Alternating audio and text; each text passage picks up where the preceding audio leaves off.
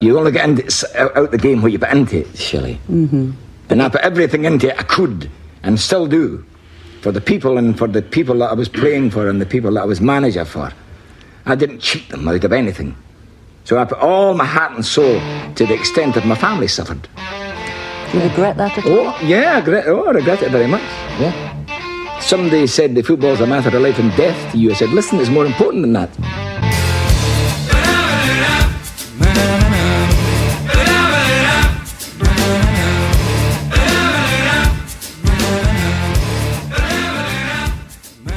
Hello and welcome to Man Marking, episode two.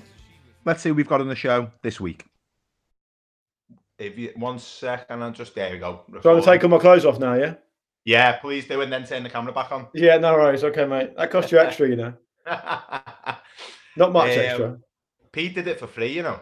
Yeah, they could. Of course he did. It, it's extra to getting to put clothes on, I expect. Yeah, my name's Luke Moore. Uh, I'm a broadcaster and producer. Um, I'm a radio presenter. I um, co-host and produce a number of different podcasts under my uh, our Stakhanov production company, and I'm one um, eighth or whatever it is now of uh, Football Ramble Daily, the nation's biggest independent football show. Uh, and how old are you? Uh, I'm 39. 89. Wait for it. You don't look it. You don't look Everyone says that, you know, actually, to the point where everyone says that so often, I'm actually almost dangerously starting to believe it. But I'm not sure that's true. But thank you anyway. Are you still wearing uh, still wearing skinny jeans and that sort of behaviour? Well, we're on lockdown, so I've had tracksuit bottoms on for two and a half weeks, Yeah, and, and you're a scouser, so that's that's normal for you, right? well, yeah, exactly. That's racist. That is, Luke. Yeah. um, So I'm joined today by Ryan Pulford and Anthony Olsen. Lads, how are we doing? Spot on, mate. You? Yeah, not so bad, not so bad. And how are we, mate? Yeah, I'm good, man. Good. Good, good stuff. Um, Luke Aaron Moore of the Football Ramble, and I'm sure, uh, like me, you were fanboying for the entirety of that episode. So, do you want to give the Uh, the listeners who aren't aware of who Luke Moore is a little bit of a an idea of to why we wanted to speak to him? Uh, yeah, so Luke Moore is on the Football Ramble, which is a podcast uh, you've listened to a lot longer than I have. Um, but obviously, we've been to like the, the live shows. We're you know pretty big fanboys. Um, not ashamed to admit that either. Um, and we we wanted to speak to him because you know he's a he's a really interesting, intelligent guy. Um, if you listen to any of the Football Ramble stuff, you know he comes across really well.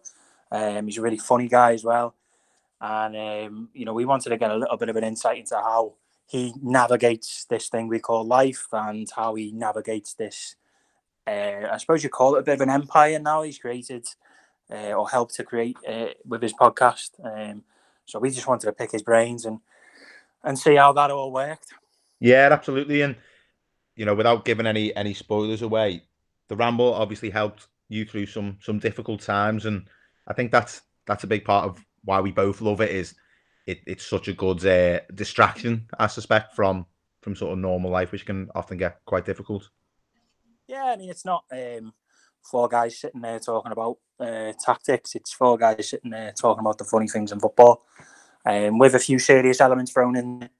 And I think it was just quite refreshing. I think when I first listened to it, it was uh, quite nice to to not hear the same kind of droning on about football. Um, you know, you need to play this way, you need to play that way. It was quite funny that they'd talk about yogurt and which manager would win in a Royal Rumble fight, and you know, it it, it was just refreshing to hear. It, it, it takes your mind away from from you know the the boring part of life and the difficult part of life, and makes you laugh, which is you know kind of a, a really natural and good medicine. So every episode we have a theme. Ryan, do you want to tell the listeners what this episode's theme is, mate? Yeah. Uh, so this week's theme is psychotherapy, friends becoming colleagues, and building a podcast empire. friends building a podcast empire. I, for one, think that sounds incredibly relevant. What do you think? Um, think we'd have to become friends first. That's a dig. So that's enough from us. Here's Luke's interview. to in 2007. Uh, I stayed in touch with Marcus. Uh, uh, we used to chat here and there, and and and uh, we remained friends. Uh, he was friends with this guy, Chris Applegate, and they wanted to recreate the Saturday Sports Show as a podcast, which is a you know which was new technology at the time. And I felt like it sounded like a pretty good idea. I, I was always been interested in radio generally. I was working for a radio station at the time, and I quite like talking about football with my friends, um, and they agreed to do it at my house. So all I had to do was chuck a pair of tracksuit bottoms on and go down to the kitchen. Uh, it seemed pretty convenient, and it just went from there really. And, and we just decided that we really liked it and we loved doing it, and so we stuck at it. And we've not really, weird as it sounds, we've not actually missed a scheduled show since then, since that day in April 2007. So it'll be 13 years this month. Yeah, and and how long's it been now since it's been your full time living? Um, not as long as you might think. It's just under three years I've been doing it full time. So from 2007 through to 2017, it was um, kind of a second job, really. Yeah, and so what what are the, are the challenges for that becoming your sort of direct livelihood? Uh, did, did, that dynamic have to change at all, or did it just reach a point of success where you could make that transition fairly easily?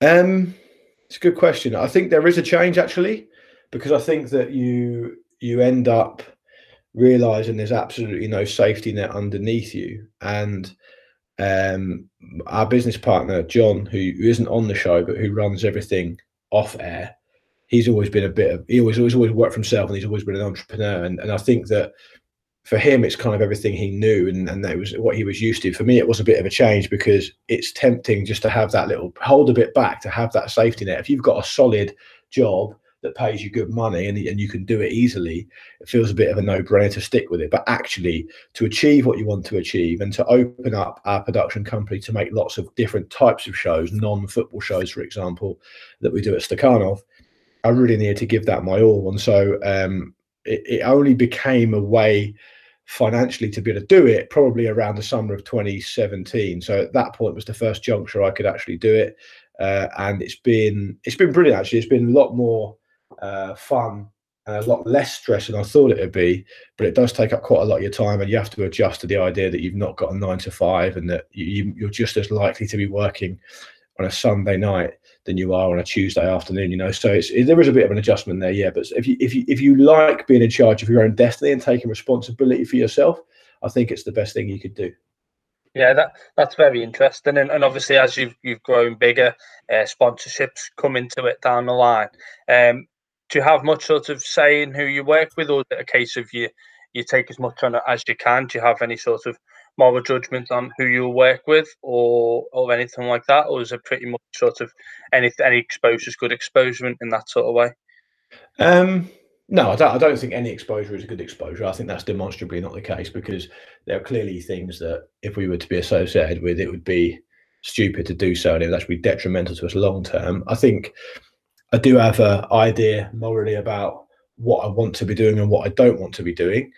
Uh, thankfully, um, so far that's not come come up on on on on on this thing. I, mean, no no despotic regimes that I can think of tend to want to sponsor podcasts. So that's not that's not been too difficult. But what I would caution against kind of lecturing on that subject, though, I wouldn't I wouldn't kind of cast aspersions over other people's morals because they're they're unique to them and everyone's got their own experiences and their own outlook. But uh, to answer your question more directly, absolutely, we would have the final say on, on the sponsorship we want to take on board our shows and and we would in, in the case of Stakhanov, if it's alongside another producer, we would have a discussion about it. Um, but ultimately, I can't really think of anything that's come up that. Oh, well, to, to be honest, there, there was something a few years ago uh, that came along to sponsor us that um, we turned down. it wouldn't be professional of me to say who it is, but as you're at least two of you are scousers, you might know. You might better fill in the blanks yourself.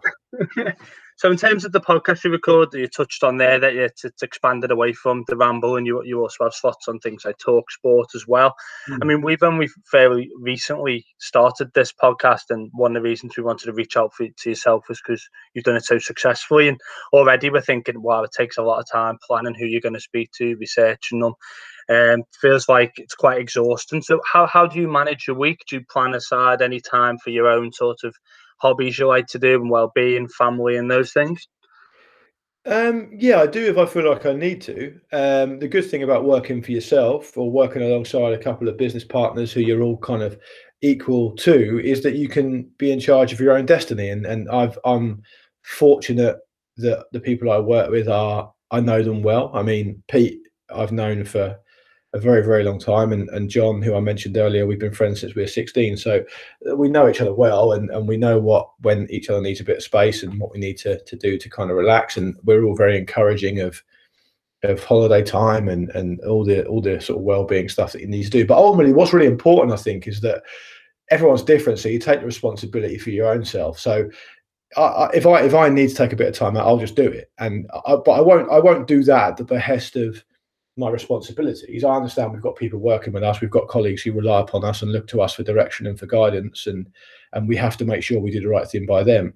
Um, but I don't. I try not to let it get to a stage where I'm so stressed or anxious that I can't function anyway. Because by the time it gets to that stage, it's already a bit too late in my experience. So one of the positive things about working for yourself and, and, really being in charge of your own destiny is that you can you can make the decisions that you need to make, knowing that you're doing the right thing and you haven't got to justify them to a boss or to someone that perhaps doesn't understand. Because uh, I've got the confidence in myself to know that you know, I'm well to hope I'm pretty good at my job and I know what I'm doing. So I just do what I need to do really. But ultimately, the work-life balance is really blurred when you do this kind of job. And if you if you want to get into a situation where um, you want a defined set of hours every day and then a defined set of hours to take out for yourself. Very, very difficult to do that just because the the, the, the, the broadcasting world just doesn't really work in that way. It works in a way that you know you, you grab stuff when you can, particularly the football thing. A lot of it's at weekends, as you guys know. So it is about taking responsibility for your own boundaries and your own barriers. And, and people will have different ways of how they like to relax. And as long as you leave enough time for those at some point, um, then then I think you should be okay. Yeah, I suppose that's really true. That you can't everything's reacting, isn't it? In the sports world, you're not planning on Cristiano Ronaldo to make his next move or being asked to go into Sky Sports, but those things just appear, and you've got to take them when you can. That's right. One thing we've sort of touched on in this podcast, speaking to various people in different roles, is that football is almost on a twenty four seven loop. And what we've noticed is with coronavirus, you, you really notice it not being there when it stops. Yeah. Um, do you think prior to the coronavirus there was almost too much football? Yeah, I think it probably was. Yeah, I think uh, unfortunately I'm old enough to remember when it was a little bit more um, uh, appointment viewing. It was a little bit less prevalent, yeah. and I think I think that the spoken a bit about this before on, on one of my shows. I can't remember which one now, but that the idea of a build up to a game and then the watching the game and then the fallout to the game to me was quite a nice routine. But it's felt like the last year or so that it's just been absolutely relentless. It's been never ending. It's been it's felt like it's been every single night of the week and then obviously several times at the weekend. And initially it was like, Jesus, I don't know how I'm going to keep up with this. But then after a while, I was just like, well, you know what? I'm not going to keep up with it. I'm going to speak to my colleagues and I'm going to say, these are the games I've watched. These are the games I think are important. These are the stories I think are important. I'm not going to chase my tail trying to watch every single minute of every single game because one, I think it's probably impossible anyway, unless you're some kind of savant. And two, um, it's, it's I don't want to. I just don't want to be on that treadmill. It's not a life I want. So yeah. I've got lots of interests outside of football as well, and I need to maintain a balance. So yeah, I do think I do think to answer your question in short, Ryan, I think yeah, it's it's um it's too much. Absolutely. Yeah, I remember being like as a child, you'd, you'd remember when the Champions League nights were on, and then come to the weekend, most teams played on a Saturday, so you'd have a long fixture list on match of the day.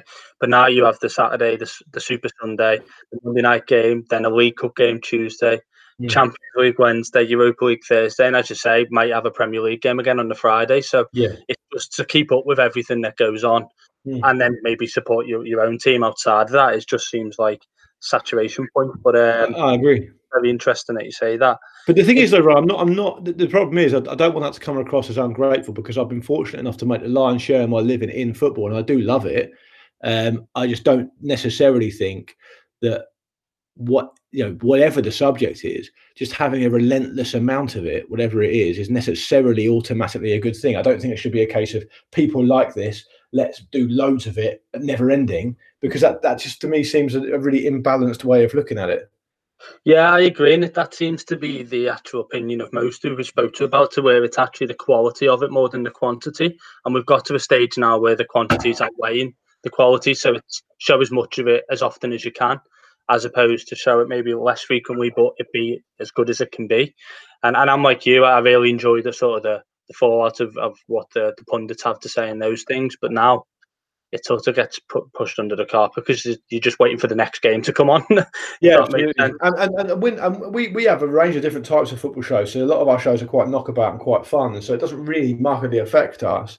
But if you're someone who does uh, in-depth stuff about tactics or, or proper serious stuff, it'd be very, very difficult to stay on top of it all. Uh, and, uh, you know, unless, unless you want to do that at the behest of, you know, your own quality of life or your other interests or your family or whatever.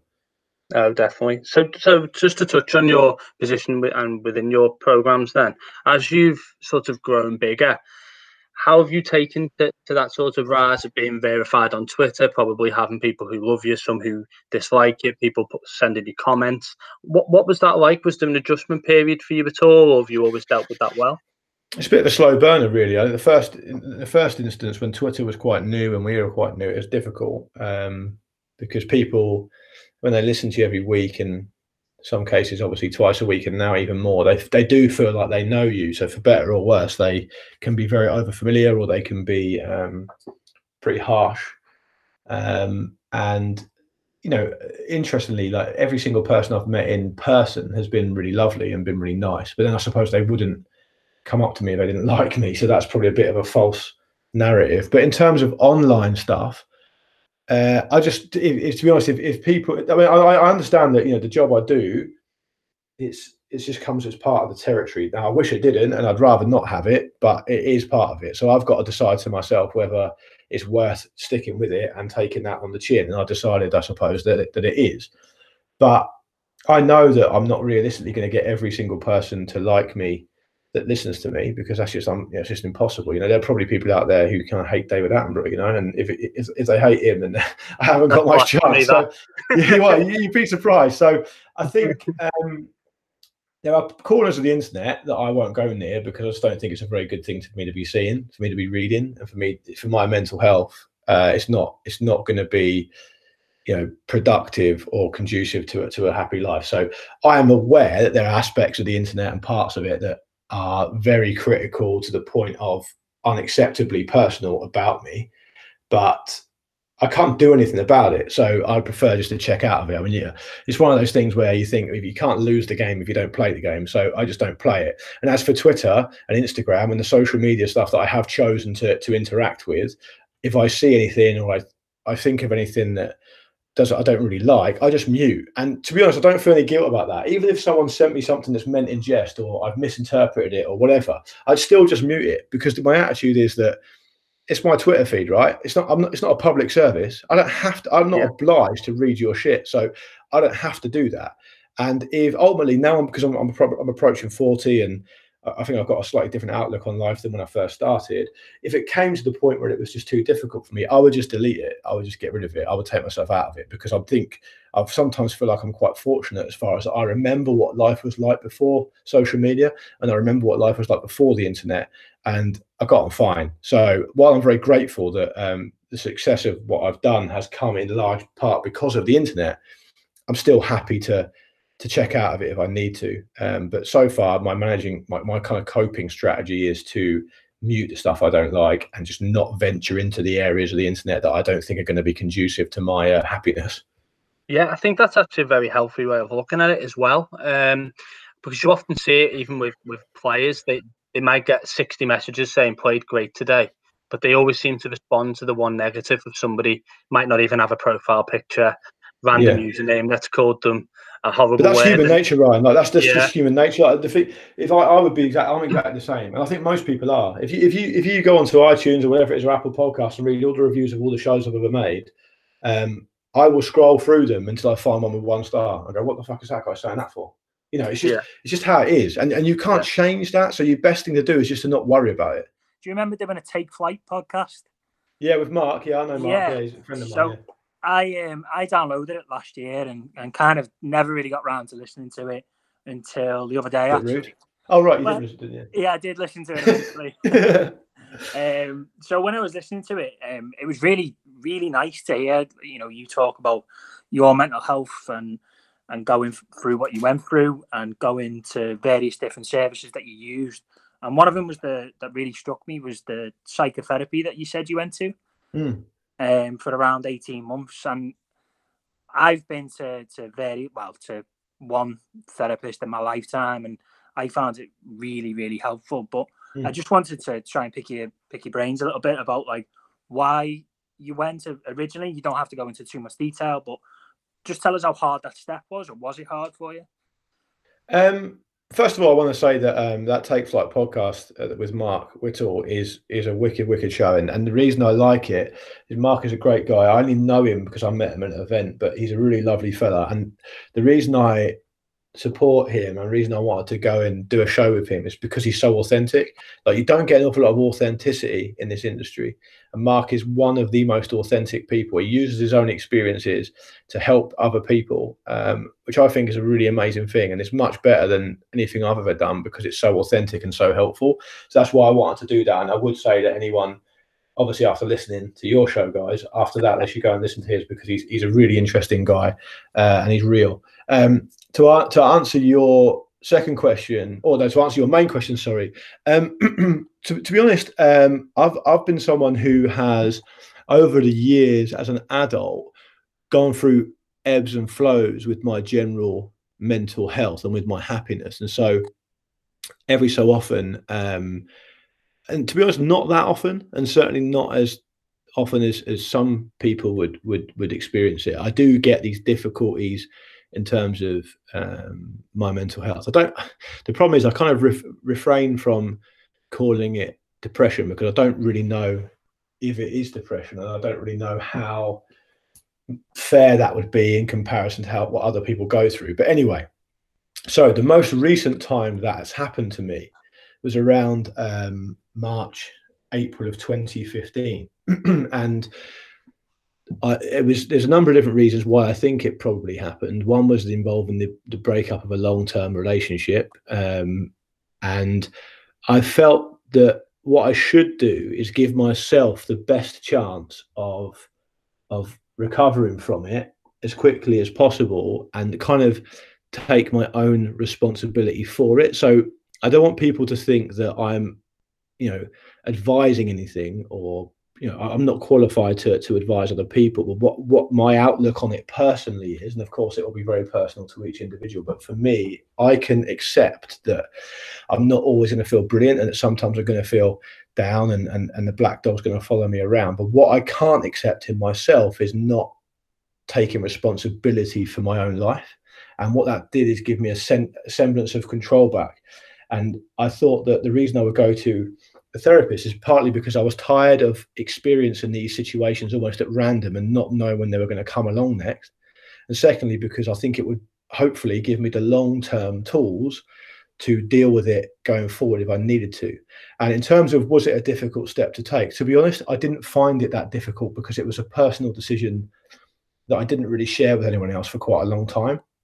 So as I, I knew enough about the psychotherapist, the psychotherapy process to know that it would be a private thing, and I didn't really see it as any different to going to the doctor with a with a health problem, a physical health problem. So um, I was fortunate enough to to go to a guy who lives quite near me and is a very well qualified um, man. I was also fortunate enough to be able to afford to pay it privately myself, uh, and so I just didn't really see a downside in doing it. Um, so I didn't find the step that difficult to take. Although having said that, given that this is ha- this has happened to me for quite a long time, we're probably talking more decades than years. It did take me quite a long time to do it, so maybe subconsciously, even I did have some kind of reticence. But um, when when I finally made the decision, it wasn't a tough it wasn't a tough step. That's really, really good to hear. And funny you should say, um, just picking up on your points about uh, not calling depression uh, or, or giving it a name yourself, just calling it kind of like a low period of, Hmm. life. It's I- worth pointing out, Anthony. Sorry to interrupt, but my therapist at the time did did call it depression. He Oh, did call it depression. was that something you were comfortable with, or did you not really agree? Um, Because because I, I know I've been told I've got it, but I don't really agree. Or it's been mentioned to me and I don't really agree. I don't really see it as that. Well, to, to be honest, I feel I feel I feel like he he was the and he is the you know the ex the professional in his field and Mm. the, the situation I was in and the, and the state of mind I was in. I, I didn't really feel like I had the strength to argue with it or to dwell on it too much. I just thought, okay, well, you know, kind of is what it is, and and and just just get on with it. I mean, I, I, I looking back on it, I don't think I really questioned it because I didn't think it was really on my radar to question it. I just wanted to to kind of work on it really. Just going into I'll, I'll tell you a little bit about my story as well. Around when i was 22 i went through a, a similar period where i've like really low mood and really bad anxiety to the point where i was off work for a little bit. Um but actually what happened was is that i kind of ignored that i needed to go and see someone. I went to the doctor but i never went any further than that.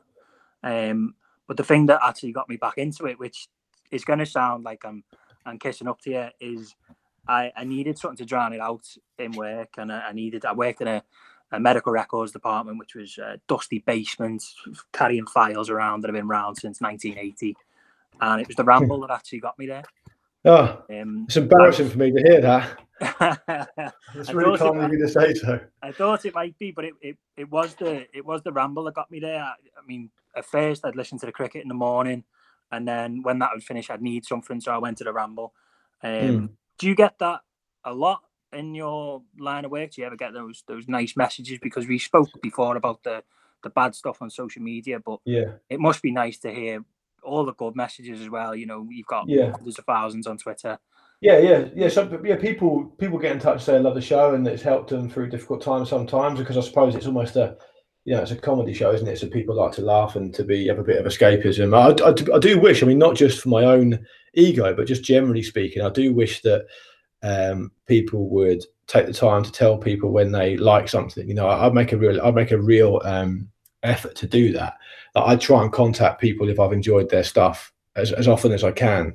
And you'll be surprised like how often you get a reply. I mean, I've emailed authors and writers of TV shows and told them that um, how much I love their stuff. And in some cases, it's even ended up in me being like us having like almost like a, a friendship off the back of it. And because it does mean an awful lot to people to know that you know there are people out there who love their stuff. People are very very quick to complain about something. You know, how many times how how many people do you know that have ever written a letter or sent an email to a restaurant because they've had a lovely time? I bet you don't know anyone.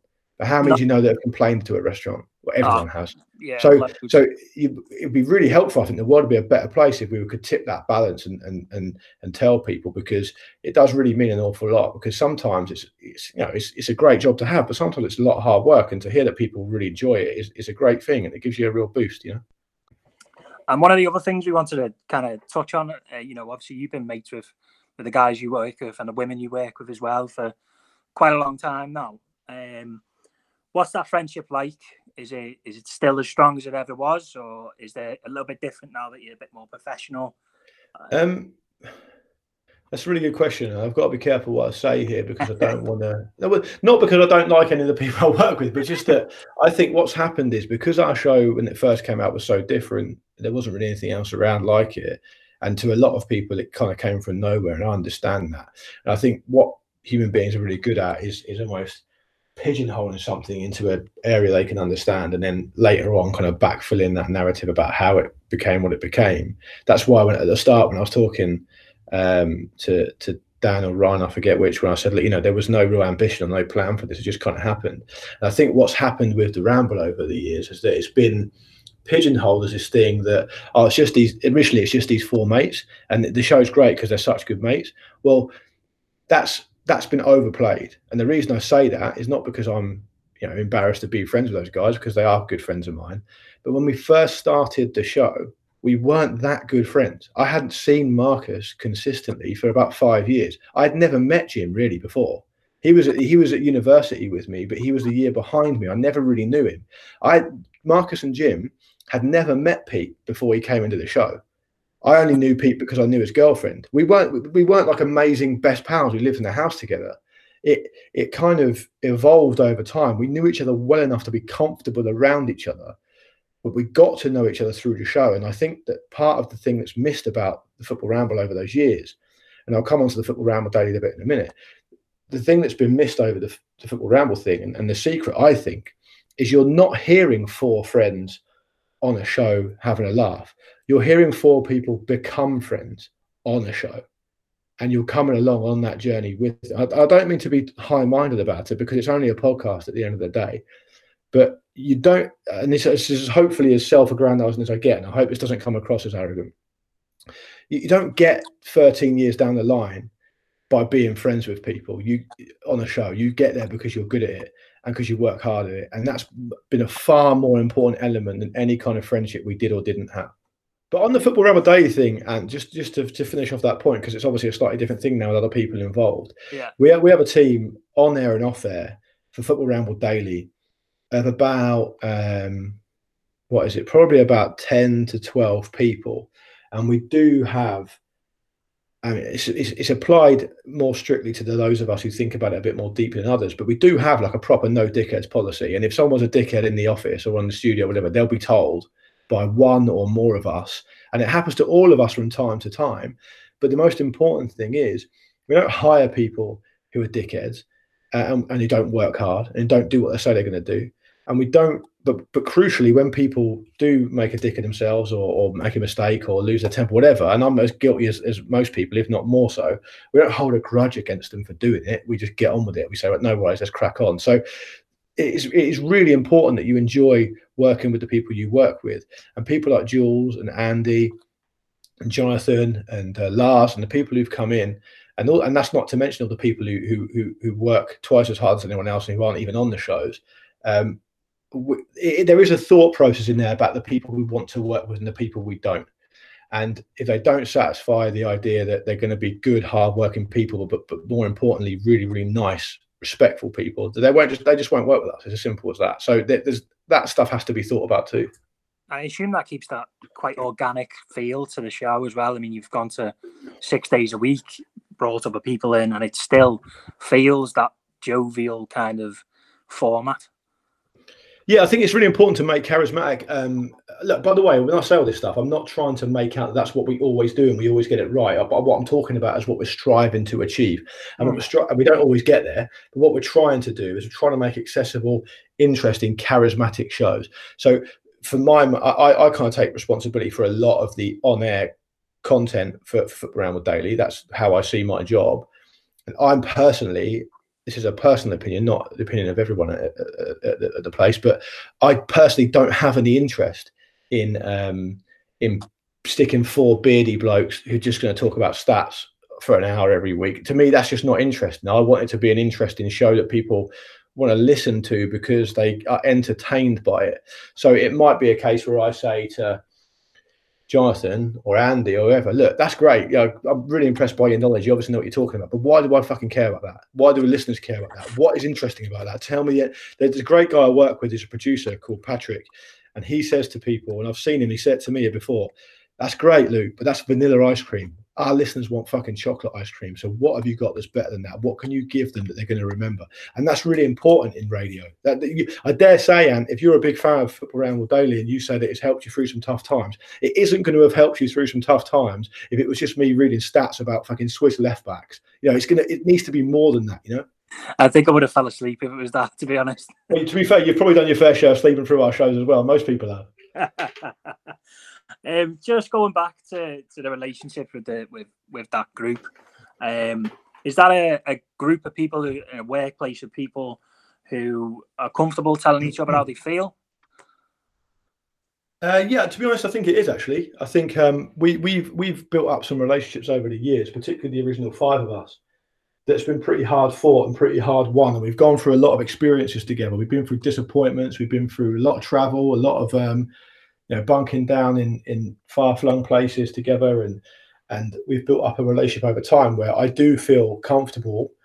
I can't speak on behalf of the other guys; you'd have to ask them, but I do feel comfortable chatting to those guys about things I need to chat about, and um, I think we've learned some lessons along the way. I don't think we've always been perfect in our support for each other because that would be impossible, but we do try our best, and I think we're much better at it now than we have been in the past.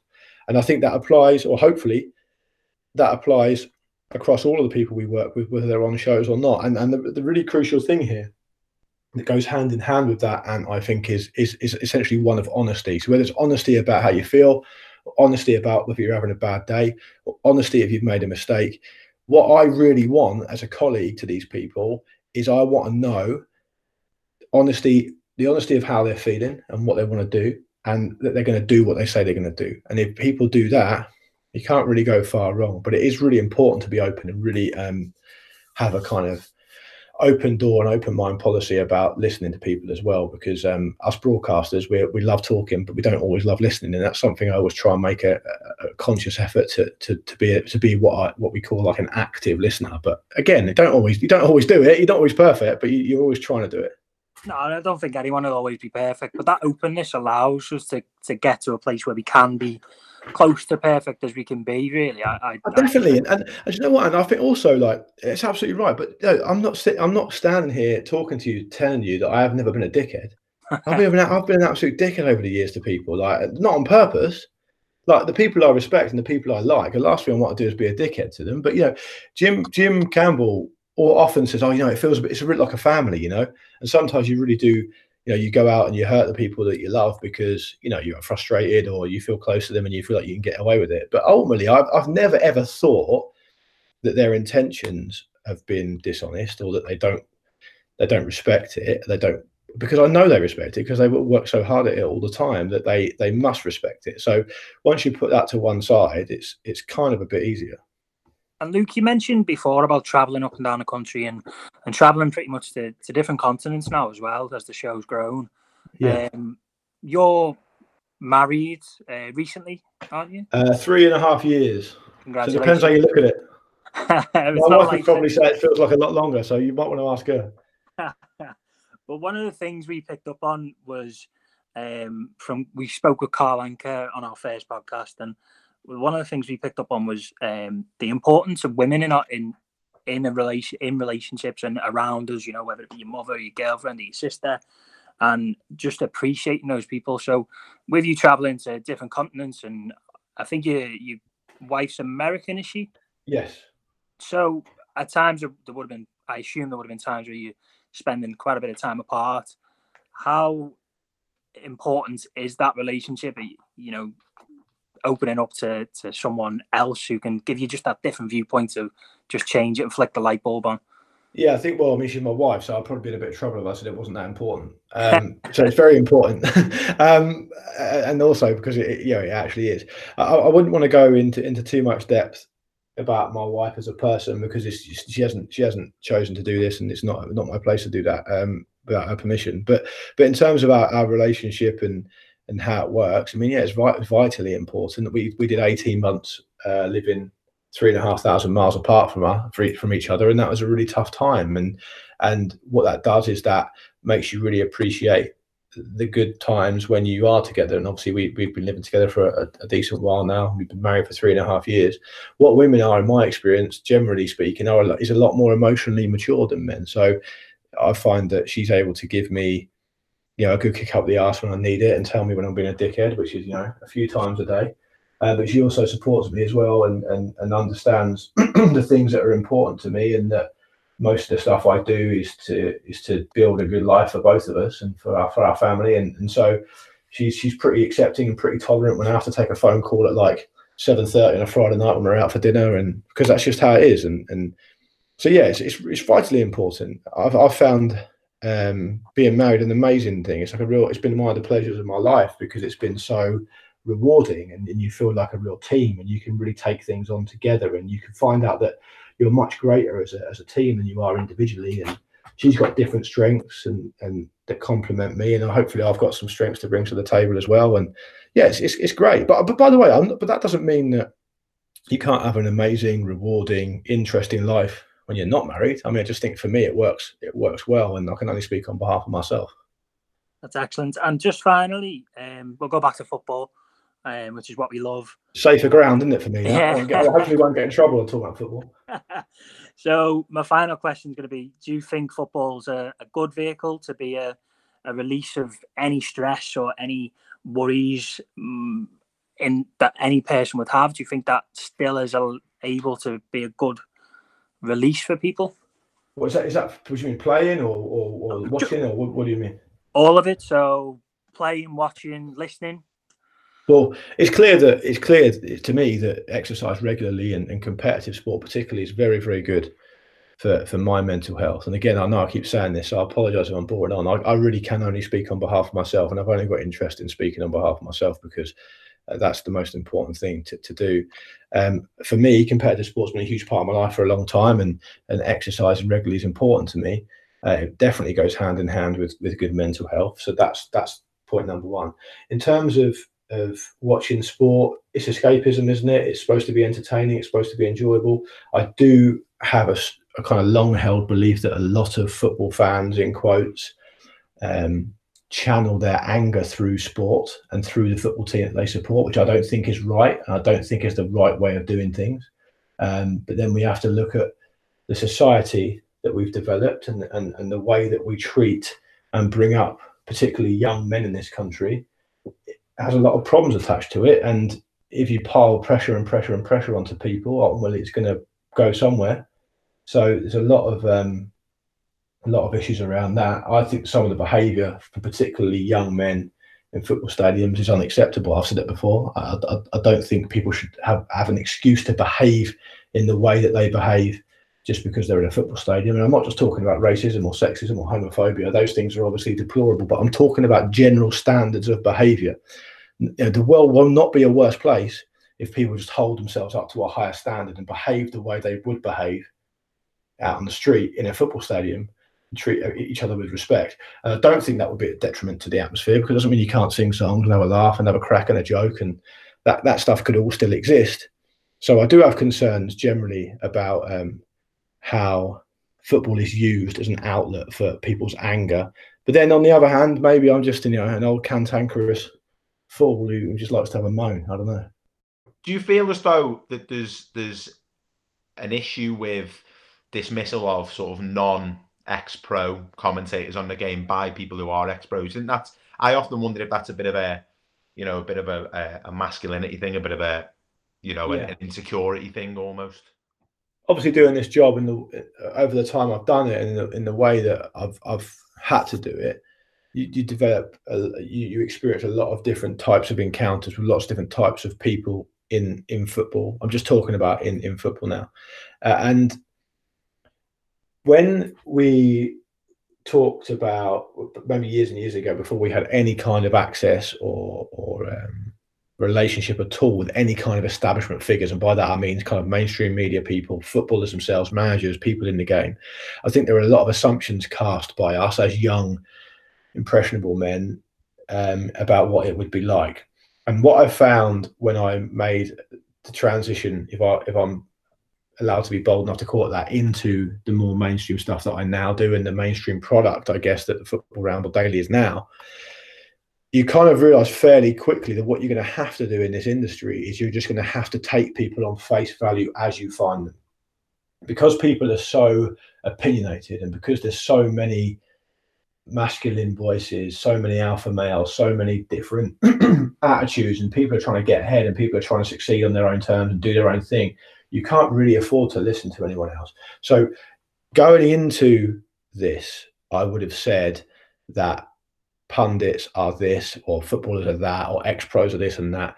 And actually, my I have to say, my experiences with fellow broadcasters, fellow pundits, ex pros, pros, it's been not universally positive, but it's certainly been more positive than I expected, and it's certainly been more positive than negative. So, so um, what I have found is that going from doing what I do regularly as my business into something like radio or lesser, in lesser terms, TV, but mostly radio because that's what I do the most of. Um, you do have to kind of fight to be respected, and you do have to earn the respect by showing that you know what you're talking about, by showing that you work hard, by showing that you're a you know you're you're a good egg and you work and you and you, and, you know you're um, comfortable in that environment, you know your stuff, and all that kind of stuff after that after that initial period though i do find that people are generally pretty tolerant now i know that i'm speaking from a position of privilege there because i'm a white man a straight white man who's never going to really experience any real prejudice. So I've probably got it easy on that front.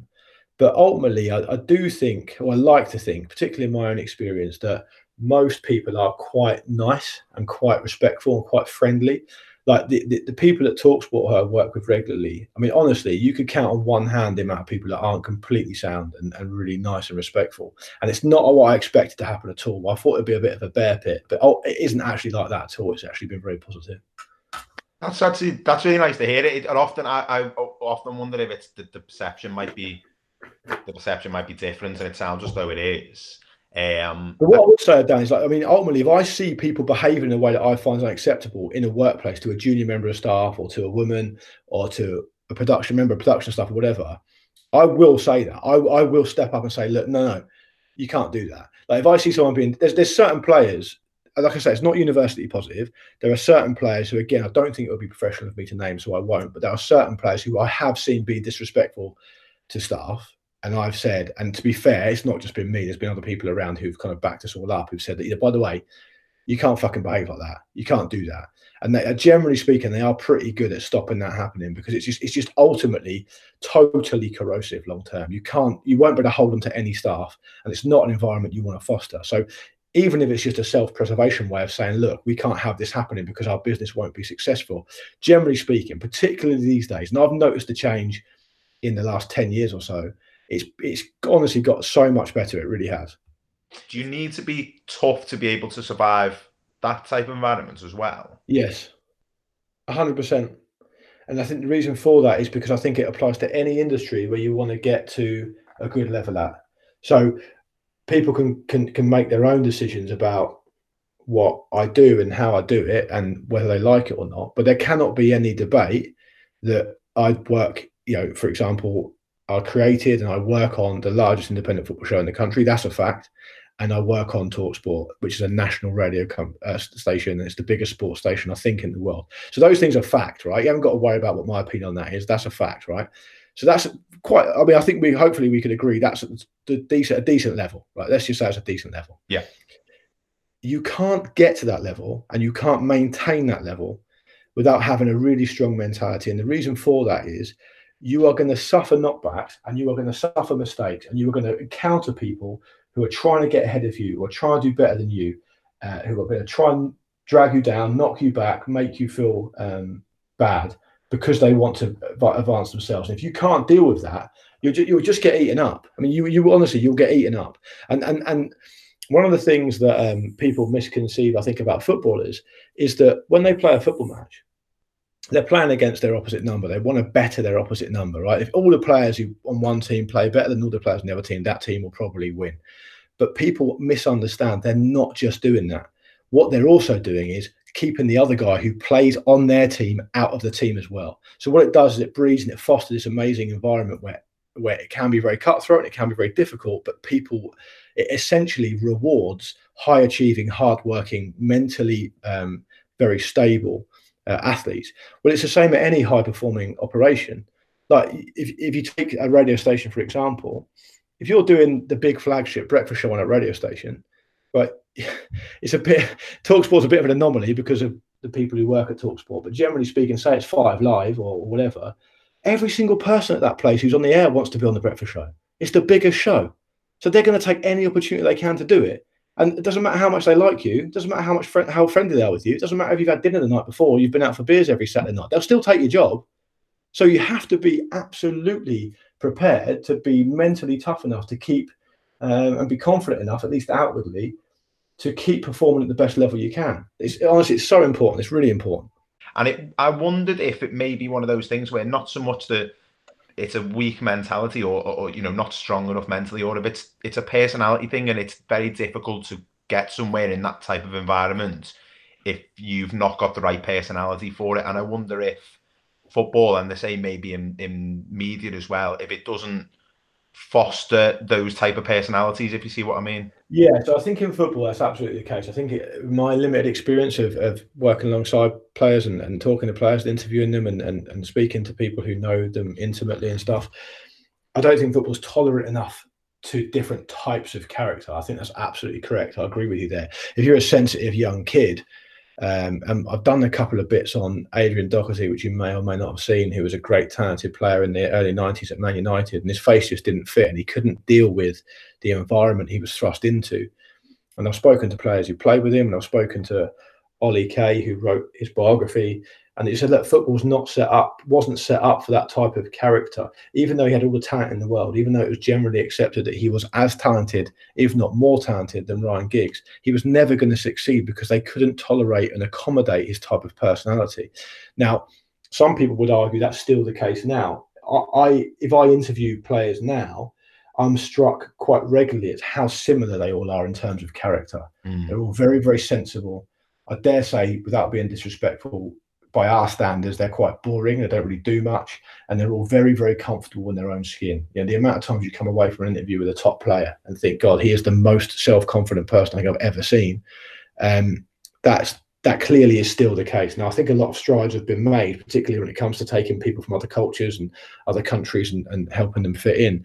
But on the media side, I think it's slightly different, just purely because what I was talking about a second ago was a sports radio station, which naturally is going to be packed with exports players it's quite masculine. Although Talksport have done a great job, I think, in in trying to diversify as much as they can. I just think that if you didn't fit in at somewhere like there, there's enough other options for you to fit in somewhere else. Whereas in football, I don't. That's obviously not the case, right? Because football's just a, a one industry where if you're, you're either good at football or you're not, and if you're good enough and you want to be a pro athlete at it, it's not realistic to say we'll just go and find another sport. But it is realistic to say, look, if, if that broadcasting outlet there, whatever it may be, doesn't quite fit in how you are, you'll find a home somewhere else. I think there are always options for you there. Like for example, like and it works both ways, right? Radio Four are never going to touch me, are they? I don't sound like I should be on Radio Four. I'm never going to get a job there, but it doesn't mean I can't get a job somewhere else. So I think there's just more. There are more options in the media industry. I think. Yeah, it, it's interesting, really. I think that thing you said there about footballers often come across sort of quite similar in, the, in their sort of very comfortable in their own skin, very self confident, and I wonder if that's the thing then the for people who aren't self confident, who aren't comfortable in their own skin sticks out like a sore thumb because yeah. everyone else is so they're so focused. But, and but Dan, what it also does is it kind of I've I've interviewed ex players who are who I, I, I sincerely think, and in some cases they've even admitted they've only really been able to become themselves after they finish playing football. Mm. There's one or two that I can think of who are completely eccentric characters that you would never think of when you saw them playing football. But I think it's just because football conditions you to not be like that and to not let your um, and not let your personality shine through too much. Of course, there are obvious exceptions to that. The real, the real kind of mercurial kind of talented ones and the real kind of renegades. But generally speaking, it's kind of beaten out of you, not literally, but because it's a team game, because you're you're brought up to think that what's really important is the team and doing your bit for the team that kind of interesting side of people's personalities is something that I don't think football is interested in, and it wants you to to to, to conform. And it's not. It's probably in one way it's worse now because the show because the game is so much more professional, but it's also it's also better because um, people people have to fit into that kind of mold. Do you think that's healthy for for you know if you go into that environment and you're you don't fit in, or you have to change your you know innate personality so much to be able to fit in you think that's why you know you see a lot of footballers come out of the game and have problems with you know as we say you know mental health problems depression you know money mm. issues uh, you know addictions and that sort of thing do you think there's a because the game wants you to be a certain way you're going to have to either be that way or learn to be that way otherwise it's not going to happen for you um it's a difficult question to answer because I think to an extent people join football clubs and become professional footballers at such a young age. I don't even know if their character is properly formed anyway. So mm. they're going to they're going to be molded by it. I mean, I wouldn't honestly say my character was fully formed as an adult until I was you know in my late twenties probably. I imagine many people are the same. But at that time, you're a, you're a veteran senior pro, so people are going to be molded by their own environments. Um, and, and also, I mean, it is worth pointing out that we all love football and we're big football fans. And, and obviously, I, I, I, mean, I hope I'm not casting too many assumptions on, on the three of you, but I imagine you all would have quite liked to have been professional footballers, and, and I'm the same.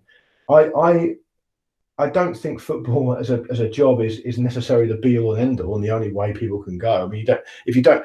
I don't want to sound too kind of old school or too old fashioned here, but I mean, it is worth remembering from time to time. If you don't if you don't want to do it, you don't have to do it. If you don't fit in, um, no one's making you do it.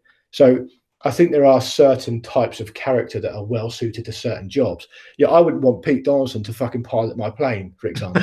does, that, does, does, that mean that, that the aeronautical industry, the, air, the aircraft industry needs to, the aviation industry needs to you know, bend over backwards to accommodate people like Pete Donaldson. I, I mean, I personally think any any any environment that doesn't want Pete in it then needs to be seriously questioned. let's see. If, let's see if you're saying that when when you're when you're about to take off and he's just come over on the pilot on the uh, on the PA system. I, I, think you understand my point. Like it's not. It's, clearly, their tolerance is important, and the different types of character and, and different backgrounds. It needs to be tolerated and accommodated to an extent. But I don't think we should shy away from the idea that not everyone is suited to every job, you know?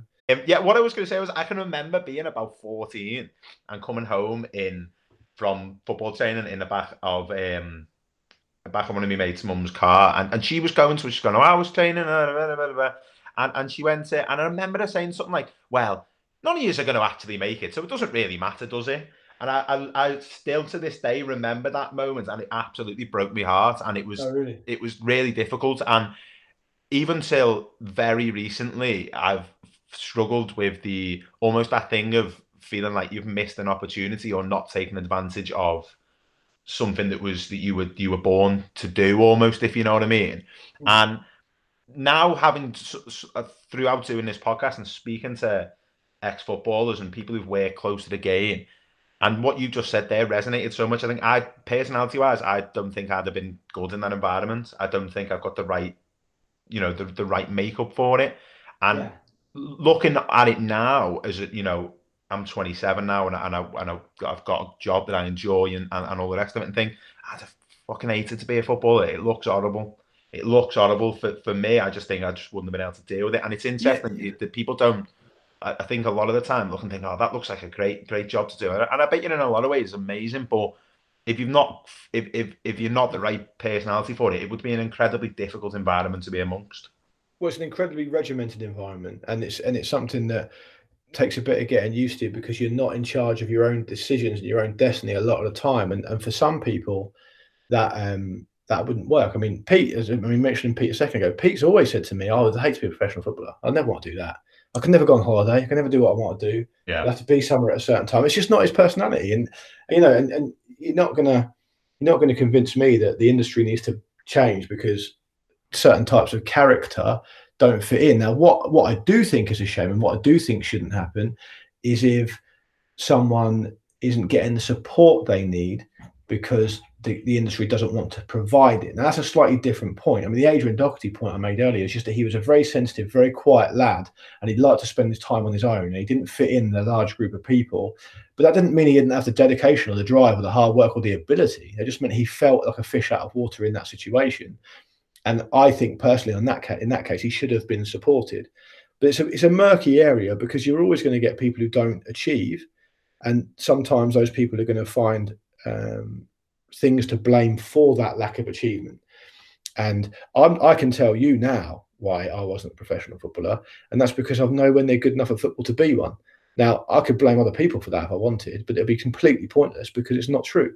So it doesn't. I, I, I as I said to um, to Anne earlier, like with with this mental health thing, with the fact that men need to open up and talk to each other more, I completely agree, and it's really important. It's something I try to do, and it's something I try and support in terms of a principle. But I don't think that should happen at the behest of taking responsibility for myself. But responsibility for yourself is a really important thing because it's a really empowering, empowering thing.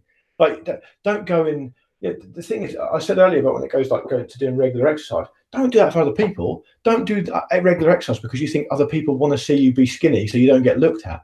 Do regular exercise for yourself.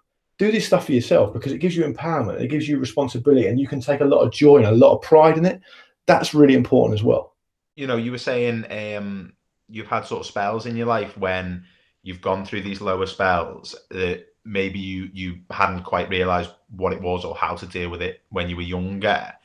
At this point now in your life, as you say, nearing 40, you know, would you look what would you say to your younger self about about those periods? You know, if you could talk to yourself and say, you know, this is what you should do or this is where you would go, if you could maybe have dealt with it earlier or sooner or in a different way? I think it's a really good question. I think one of the things that I feel, I feel like I've learned is that one of the biggest sources of unhappiness is a lack of acceptance for the situation you're in. So you get depression or or disappointment or or you feel down and and that's that just happens and it can happen for a number of reasons. It can happen due to events or it can happen just because of the you know the chemical makeup of your brain or whatever. But that's one thing, right? And that happens. But the, what to me is one of the most severe causes of, of, of, of unhappiness is this kind of lack of acceptance. So what I mean by that is if I feel depressed or or to take it into a more kind of physical idea, if I've got I mean last week I had a really sore back all week, right? And it was fucking annoying and it was really painful and I was a moody prick about it the whole time and it made my job hard, it made my life hard. Now there was two parts of that. One was that I've got a bad back and it was painful and it was annoying. And the other part of it was I couldn't get out of my head the idea that I didn't want to have a bad back, right? So I wasn't accepting the situation. Now, I firmly believe that happiness, the key to happiness is in acceptance. So it doesn't mean you ride along and just let the winds of change take you wherever they take you. What it means is you say, This is my situation now. I accept it. Uh, I, I, understand it. And the sooner you accept it, I feel like the sooner you make your first step on to kind of getting past it. So, with to go circle back to your question, Dan, on the kind of depression stuff that comes along in waves sometimes in my life, the thing I would teach my younger self is look, accept it. It's not, it's not, it's not the worst thing in the world. Uh, it's bad, it's horrible, it doesn't feel great, you feel like shit, but accept it because ultimately these are just thoughts, this is just a mindset, it'll pass. Just let yourself accept it. And the quicker you accept it, the quicker you can move beyond it.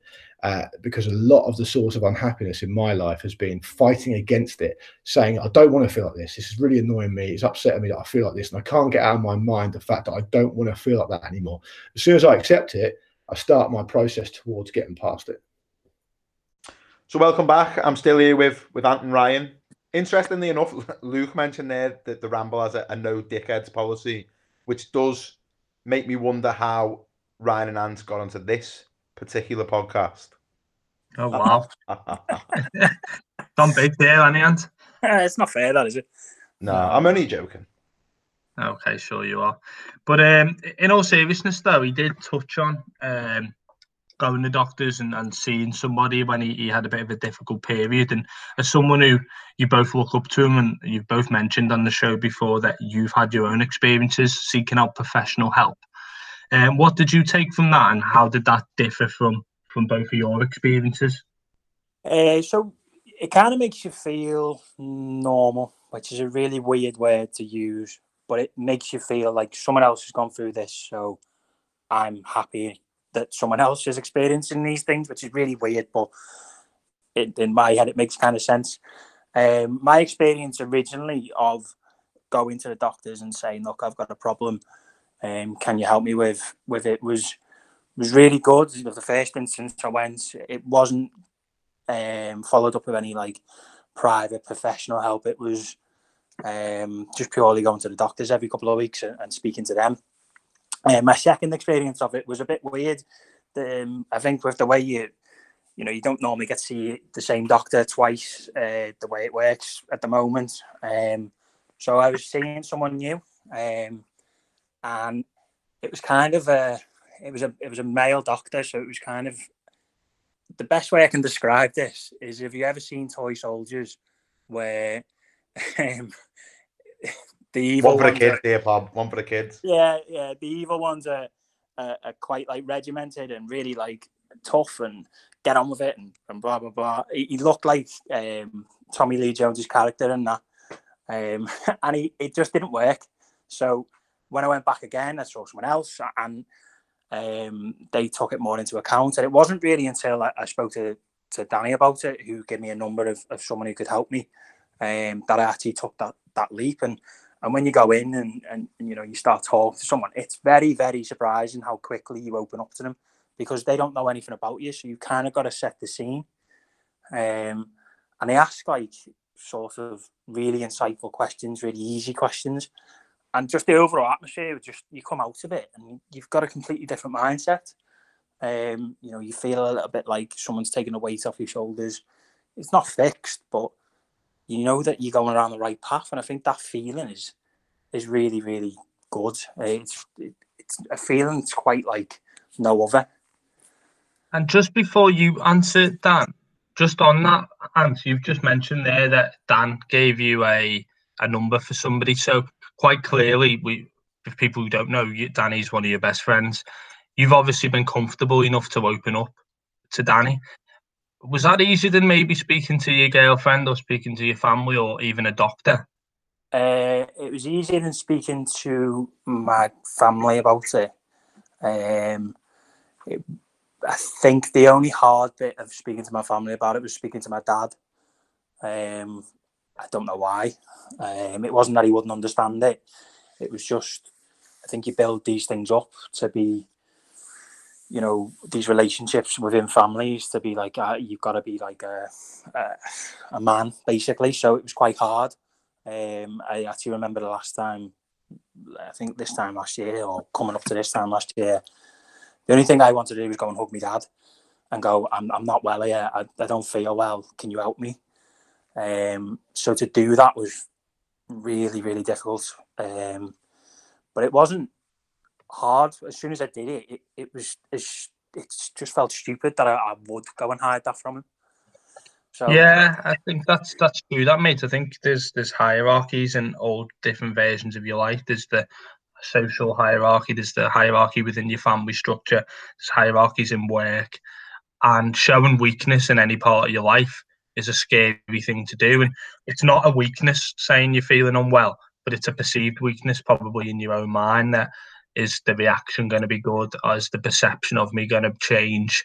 Is he going to think less of me? And it's quite rarely the that is the the, the fallout of, of somebody opening up. It's normally the opposite, and you get a really positive reaction. But you don't tell yourself that before you go into that conversation. You probably felt that butterflies in your stomach as you approached your dad to tell him, didn't you? And it, it's not an easy conversation to have, but it's a necessary conversation. If you've got that support network around you, you're better off using it. Absolutely, yeah, and it's just absolutely surprising as well. You know how well that support network works you sit there often and go, wow, they won't know what I'm going through. And that might be right, but they can help you to understand because there's someone else there listening. So that kind of alleviates any any issues and any uh, bad thoughts and bad little webs of thoughts that you have. And how did that differ for you, Dan, and your experience? No, it's it's interesting, really. I, my experience is slightly different than than than Ant, and that's purely just because we're we're we're different people, and and I would imagine that I've I think I've probably spoken to both of you in different times, um, about kind of some of the the the the, the troubles and, and what have you that have that, that have I've kind of had over the past probably come to a head more over the past few years. Um, the likelihood is I'm probably not told anybody the extent of it, uh, and that probably includes my therapist in that as well. Um, whilst a lot of the stuff that we've discussed has helped and and it, it's it's put a lot of things into context for me and has allowed me to start putting techniques into place to be able to tackle the things that cause me some problems. But even my uh, even my partner who who you know we've we've lived together for, for a couple of years now and and she's probably the person I feel com- most comfortable around. I probably haven't even told her the extent to it, and that's likely I would imagine just because I find it quite difficult to verbalize how I feel, um, which probably is quite surprising to anyone who knows me because I don't generally stop talking for most of the day, um, which in some ways is probably a way of masking how I'm feeling. In terms of my position, where it kind of differed quite significantly from Ants was, as him and him and Luke discussed, was that they didn't want a label putting on it. Whereas for me, and I don't know if this is purely just because my sort of family background and what have you is I'd quite like a label. I'd quite like to understand in a in a, a roundabout way what it is that that is causing me to feel this way. Um, you know, I I I take antidepressants and I I take uh, beta blockers for for panic attacks as well, and and and it's it's whilst I have been trying to actively engage in it, the more you engage with something, the sometimes the scarier it can become, which then for me feels as though in a way I've maybe retreated from it. You know, I feel like oh, I've done, I've, I've had a go at dealing with it. You know, this is just how it is.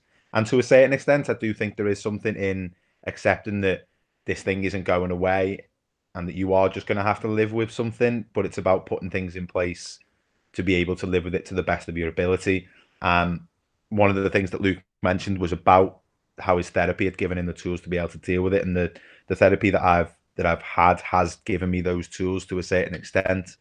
Um, but as I mentioned to you both before we started recording, that I've had a, a referral from from my own doctor to see a psychiatrist, which will hopefully give me some kind of some kind of answers, which is which is what I'm seeking. Um, I don't know whether that'll help or not, but that's kind of just the the approach that I've had. But yeah, interesting, mate. Interesting, but good to see that you've you're aware of it as you are to the point where you can then seek the best possible help for you, which it sounds like what you're doing. So, and it's good for people to listen to and and, and see that and normalize it.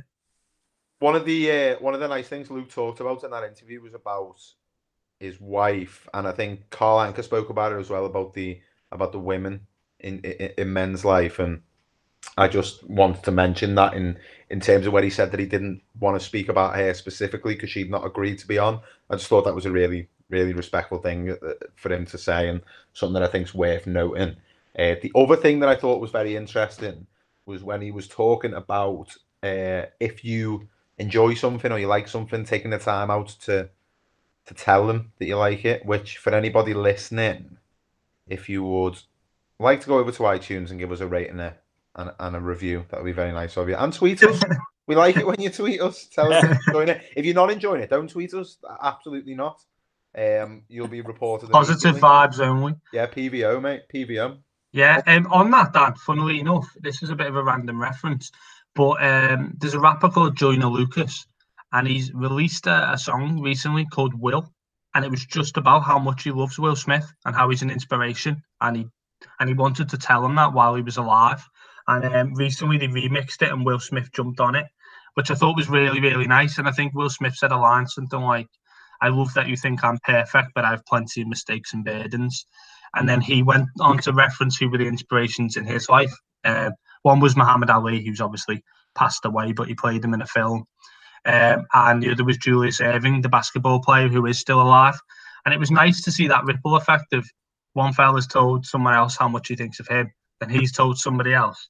And I think that's that, that's a message you can take into to your normal day life. It doesn't have to be a footballer or a musician just the people around you. Um, yeah. Like, just tell them while they're still here, because what's the point in telling, saying nice things about them when they're gone? Yeah. It's just like it's that age old thing where it was so easy to, especially lads, to be horrible to each other in like a WhatsApp group and and have banter and a laugh, which I would never advocate needs to go away in its entirety. That's what lads like to do. But you know what? If if you like what someone's doing or someone means a lot to you, just tell them. It's yeah. it takes five seconds, and you never know the positive effect it'll have on them and and you as well. Yeah, I agree, hundred percent. It's what you're saying there, Ryan? Then that if he's listening, Will Smith, uh, next time you do a little rap, give the man marking podcast a reference. Is that is that kind of what you're driving at? I was more going at when he used to going to tell me how much I mean to you, but yeah, that Will Smith thing as well works. That works as well, yeah. So thanks for listening. Uh, no, we think you're great. I certainly do. Anyway, I can't talk for Bob. I yeah, no, I don't. I'm joking. I love you. oh, isn't this nice? nice. Um, without wanting to get too soppy and start, you know, getting into things that, that that might put people off their dinner, we'll we'll wrap up at that point, lads. Thanks for thanks for being with us again today. Thanks for your time. Our next episode is out on Thursday with Jon Macken, former Manchester City striker. Uh, I thought it was with Snoop Dogg, mate. Oh, is it? The next episode is, yeah. Next episode's got to Crying out loud. Sorry, mate. Your bad jokes are rubbing off on me. Uh, bloody hell. Um, so yeah, so you can listen to this on on on iTunes, Apple Podcasts, um, Spotify, or whatever else you get your podcasts, and find us on Twitter, which is at mark underscore man. And remember, if you enjoyed the episode, tell us. It'll really mean a lot to us. We'll screenshot it and put it in the in our WhatsApp group. I absolutely guarantee you that. It'll go alongside some of the other filth that's in there. Um, so yeah, thanks for listening. We'll be back with you on Thursday, and we're going to leave you with with Luke Moore's quick fire, which I think are probably the funniest ones we've had so far. So thanks for listening. Yeah, um, so you're in a World Cup final, Luke. Would you rather save the winning penalty or score the winning penalty? Um, I would rather score it. Uh, before you move on from that, by the way, can I just get in there and just say that I was the uh, official Football Ramble 11 penalty taker and I never miss one? Can you get that Oh, in there? nice. How Thanks. many? Uh, how many penalties? I don't want to get into that. I think, it- to be One honest, I to be honest, I think it was three, three ever. Yeah.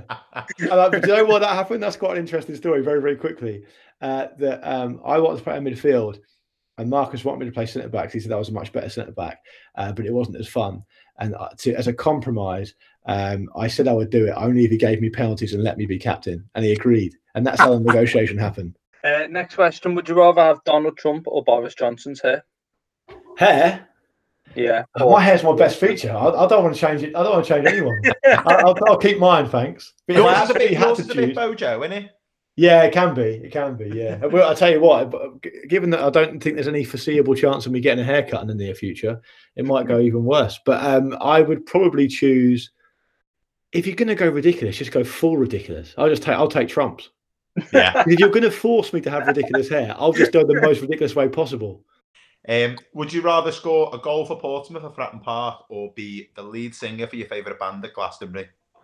I'm going to say that I probably loved music before I loved football, and I'm not saying I'm a, a, a good musician, but I'm better music than I am football wise. So I'll go for Glastonbury. Um, next up, why do cans of San Pellegrino have tin foil lids? Do they think they're better than other canned drinks? I think they probably do, and I think I think someone t- someone had a really good name for San Pellegrino. I can't remember what it is now. But anyway, I, I, I also read an article. I'm sure I did, or I heard it on a podcast about the amount of money San Pellegrino would save every year if they didn't put that little foil on top of their cans. Um, and I can't remember how much it was, but it was quite a, an interesting Quite a bit. amount. But one the thing that, that finds me I find funny about that question is that because you three are all northern, you think like a bit of foil on top of a can of drink is just kind of fancy bollocks. Whereas I've never really thought about it before. I just think, oh yeah, fair enough, because uh, I'm, I live in London and I'm probably quite pretentious. I think it's actually for contamination, isn't it? But everyone just thinks it's this sort of marketing point. It probably would be because if you think about it, yeah, the top of a can could get pretty dirty in transit. yeah, Like, no I one think ever really that's why it was it, do they? originally brought in. So It's a I good don't think idea. you can go back on it now. no one else, no one else does it, do they? No, none of them. Hmm. I think it's ridiculous. I don't know who they think they are. You know Um, what they say? San Pellegrino is a canned drink for people who cannot face reality. That's what I say. yeah. like uh, Frosties or cornflakes for people who can't face reality. Yeah. If you had to share a toothbrush with any of the Football Ramble Daily, who would it be? God's sake. Um, now you're asking. I, to be honest, I think I would. I'll just use my. I'll just. I'll just clean my teeth with my finger. Can you remember the funniest heckle you've ever had at a live show? Um, we did a live show in Winchester, which is a massive Southampton hotbed. Yeah, basically hotbed for Southampton fans, right? Um, and um, when we when we came out on stage, we, we kind of get introduced one by one. And when I came on, I got roundly booed by the entire place. and I wasn't and I wasn't expecting it. And I thought, fucking hell, what have I done? I haven't even said anything yet. And uh, it turned out it's because they're fans. So that kind of sticks in the memory. But one of the best, if you're talking about in terms of people shouting stuff out from the crowd, when we played the Newcastle live show late last year, it was the same night that Leicester beat Southampton 9 0. And obviously, everyone knows I'm a Portsmouth fan. And what was happening throughout the show is every so often, someone would just go, It's seven. And then someone later on will go, They've got an eighth. and then someone at the end went, It's finished 9 0. And everyone went. That- that- I'll never forget that. It was just absolutely surreal. Talk us through your most embarrassing or cringe-worthy moment working in football. Yeah, so basically, I was, I was at Premier League Productions in the green room waiting to do my show, and um, I went to go to the toilet. And when I came back, Matt Taylor was in there, and he's like a hero, probably my favourite Portsmouth player. He was so good for us. He's such a such a classy player as well. And I fucking saw him, and I was like, Jesus. Um, the general rule I give to myself is that um, you've got to be professional, right? So you can't go straight over and I'll give us your autograph, let me have a selfie, because they don't they don't really people don't really expect that because you're supposed to be professionals, right? So um, I didn't say anything. And then, do you know that presenter Manish? Yeah. Yeah. He came in. and He's really lovely, and he was like, "Oh, Matt, Matt, Luke's a Portsmouth fan." And I was like, "Oh yeah," and he's like, "Oh, brilliant. How you doing?" Yeah, yeah. Got chatting, and Manish, bless him, said to me, "Luke, you should get Matt to do one of your Ramble Meet shows." And I was like, oh, yeah, that'd be amazing. And Matt Taylor was like, yeah, I'll, I'll be happy to do that. No problem. No worries. So, all right, fucking hell, brilliant. So, anyway, so I got his number and I texted him a couple of days later, said, oh, can we um, can we do it? Uh, and he said, yeah, yeah, we can do it, but you'll have to come to my house. And I was like, fucking hell, I'm going to go to Matt Taylor's house. and I, I was just absolutely shitting myself. Honestly, it was a bit like being like 12 years old and it being like three weeks before Christmas. And in three weeks' time, I knew I was going to go to Matt Taylor's house. Anyway, so I took my uh, my colleague Sam, who came along and did like he, he does a load of uh, production stuff and and just does all the t- difficult stuff that I can't do, so I can take all the glory. And um, we we went to his house. And it was amazing. We interviewed in his house, and I was just so nervous. I couldn't. I just couldn't function properly, and I kept making really basic mistakes. And what I try and do is I try and try and do my stuff as live. So I try and make notes as I go, and and if I make any mistakes, I try and make a note of it so it can be edited later. But generally speaking, if we do a ramble on Monday or Friday or whatever, there's no edits at all. Generally, it's all done as live. The the, the edit list for this episode was about 15 pages long because I just couldn't remember anything because my mind went to blank. And honestly, one, you think I'm going to be playing this up? Um, I'm honestly not. I promise you. Halfway through the show, through the interview, Matt Taylor just went, "You're right." I was like, I was like, yeah, yeah, I'm fine. He's like, have you had a drink? I was like, no. I'm just really nervous. And he was like, just take a minute, just take a minute. It's, it's embarrassing, really, because like ultimately, I should really be a professional and, and know what I'm doing. And I think I think I'm older than him as well, which makes it even worse. oh, can you believe it? What a stunning goal from Matty Taylor! Two goals last weekend and an absolute blinder today. And that's why Steve McClaren is keeping a close eye on Matty Taylor. What a strike!